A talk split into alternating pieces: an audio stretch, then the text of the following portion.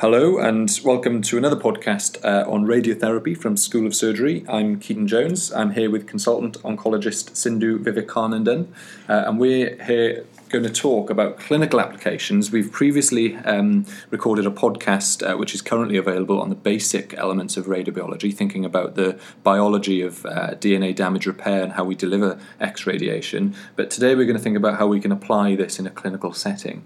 So, first of all, thanks for coming back to talk to us again today. Um, Kicking things off, how can we use radiotherapy clinically? Uh, there are some words which I've come across. Um, neoadjuvant uh, is one of them, but there are others um, which I'm less familiar with. But how do we deliver it?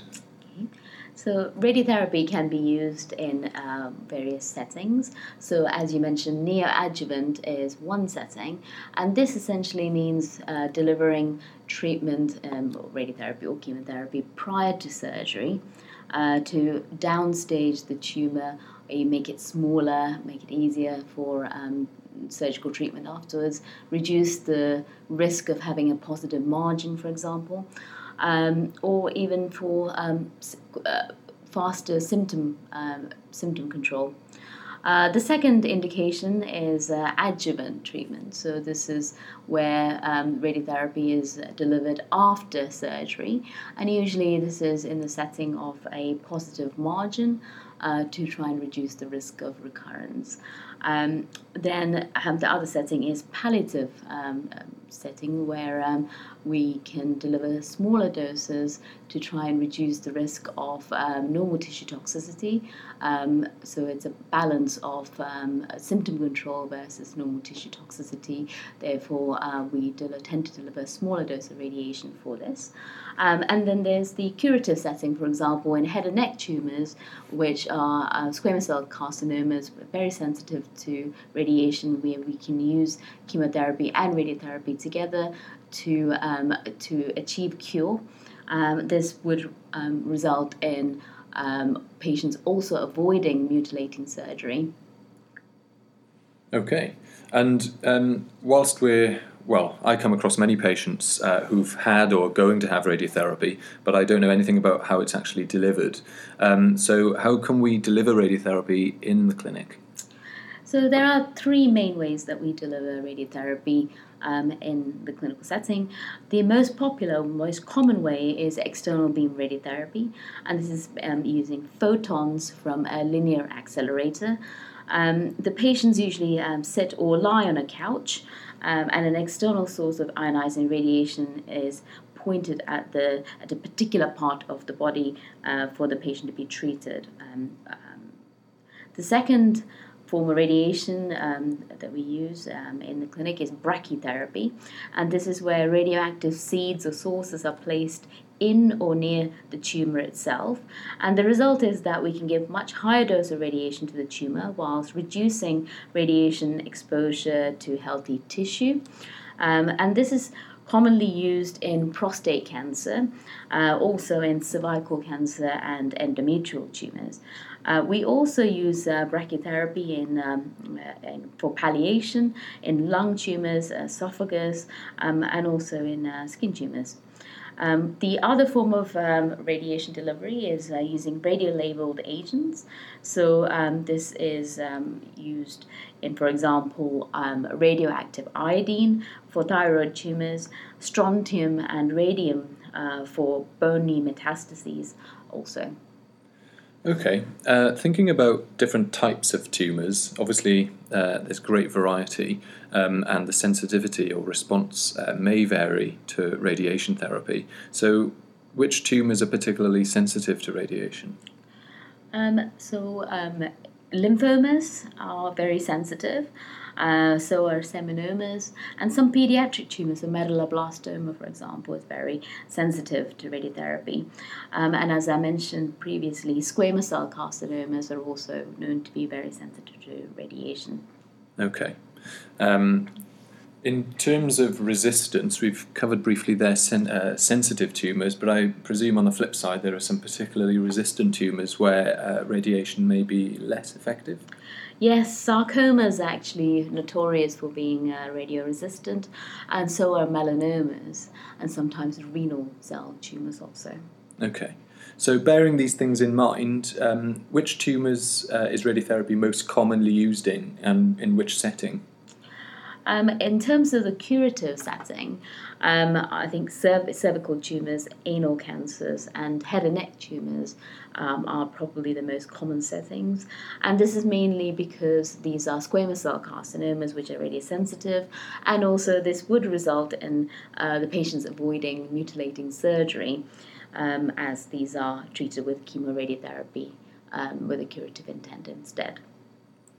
Okay, and um, thinking about uh, some of the limiting factors when delivering radiotherapy, obviously we could have the most sensitive tumour in the world, but presumably where it lies in the body may limit what we can do. Thinking about what you mentioned earlier about external beam radiation, which has to go through normal tissues in order to access the tumour. So, um, what are some of the main limiting factors? So, this largely depends on the site of the tumour so depending on the body uh, part uh, that we're treating. So, for example, um, in the abdomen, the limit, major limiting factor would be uh, bowel. So, small bowel usually um, tends to be in the way, essentially, of radiotherapy uh, beams. So, uh, the ways to avoid that um, um, or reduce the risk of toxicity to the bowel would be to use techniques such as abdominal compression um, and also um, imaging whilst the patient is on the uh, treatment bed so you can see where the bowel is before we press the button to deliver radiation. So essentially, it depends on um, the part of body that we're treating, but with better technology, we can uh, use image guidance to uh, avoid normal tissue uh, being irradiated and therefore reduce toxicity. Okay, great. Um, in terms of the side effects, obviously we've talked there about what could happen if you uh, deliver uh, radiation to normal tissues, but are there any other side effects of radiation? So, generally, uh, radiotherapy can cause fatigue, uh, skin erythema if we're delivering external beam radiotherapy, and also there is a risk of secondary cancer risk um, if um, if the patients um, have cure and live long enough. But specific uh, side effects depend on the area again that we treat. So uh, it all depends on the surrounding normal tissue that we're damaging. Um, so again, if, if it's the abdomen that we're treating, then the uh, risk is usually from bowel, so nausea, vomiting, um, uh, diarrhea. Um, and with radiation, there are two types of side effects that you can have. There's the acute side effects, which tend to occur sort of within um, the first um, few weeks of radiation and they tend to get better um, after a few months. And then you have late toxicity, which occurs um, sort of six months after radiation, and that may be irreversible. Um, so these are the considerations that we um, take into account when we plan radiotherapy. Okay. And then um, thinking about what we could use as an adjunct to radiation to potentially improve the outcome for patients. Um, are there any common combinations or possibly experimental combinations that are becoming more common? Yeah, so uh, most common is um, using chemotherapy in the radical setting. Um, for example, as I mentioned earlier, in head and neck tumors, cervical cancers, and anal cancer, this is commonly used. Uh, immunotherapy is becoming um, uh, a possibility and is being investigated in various trials. Uh, we do actually use carbogen and nicotinamide at the moment uh, for um, bladder tumors. And carbogen is essentially 95% oxygen and 5% carb- carbon dioxide, and it increases oxygenation to the tumor, which makes them more radiosensitive. Rightio. Okay. Well, I think we've covered um, uh, an excellent uh, bit of ground regarding clinical application of radiation therapy. So, just to summarise what we've talked about, first of all, we just um, clarified the terms neoadjuvant, meaning before surgery, adjuvant, meaning after surgery, palliative, obviously with palliative intent, and then curative, uh, the ultimate goal, where we use radiation um, to cure uh, a patient's tumour. We deliver radiotherapy uh, commonly in three different uh, ways firstly external beam, brachytherapy, and finally radio labeled beta particles. Um, we know that some tumours are particularly sensitive to radiation, um, and where we would uh, use radiation with a curative intent covers things like uh, head and neck tumours and cervical cancer. We know that radiation can have side effects. Uh, this largely depends on where we are targeting. So, for example, if we're targeting, targeting a tumour in the abdomen, we have to pass through normal tissue in order to get to the tumour, and this can result in side effects such as nausea, vomiting, uh, diarrhea, um, and then also thinking about other sites in the chest, we have to go through things like the esophagus, which could result in uh, toxicity there.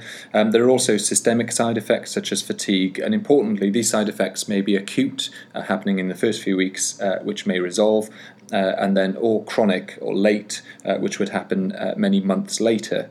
Um, and then finally, we use radiation in combination with other therapies, traditionally um, chemotherapy, however, more experimental methods are currently emerging, such as immunotherapy. Um, so keep your ears open or eyes open, I should say. Uh, so, thank you very much for listening in to another podcast from School of Surgery.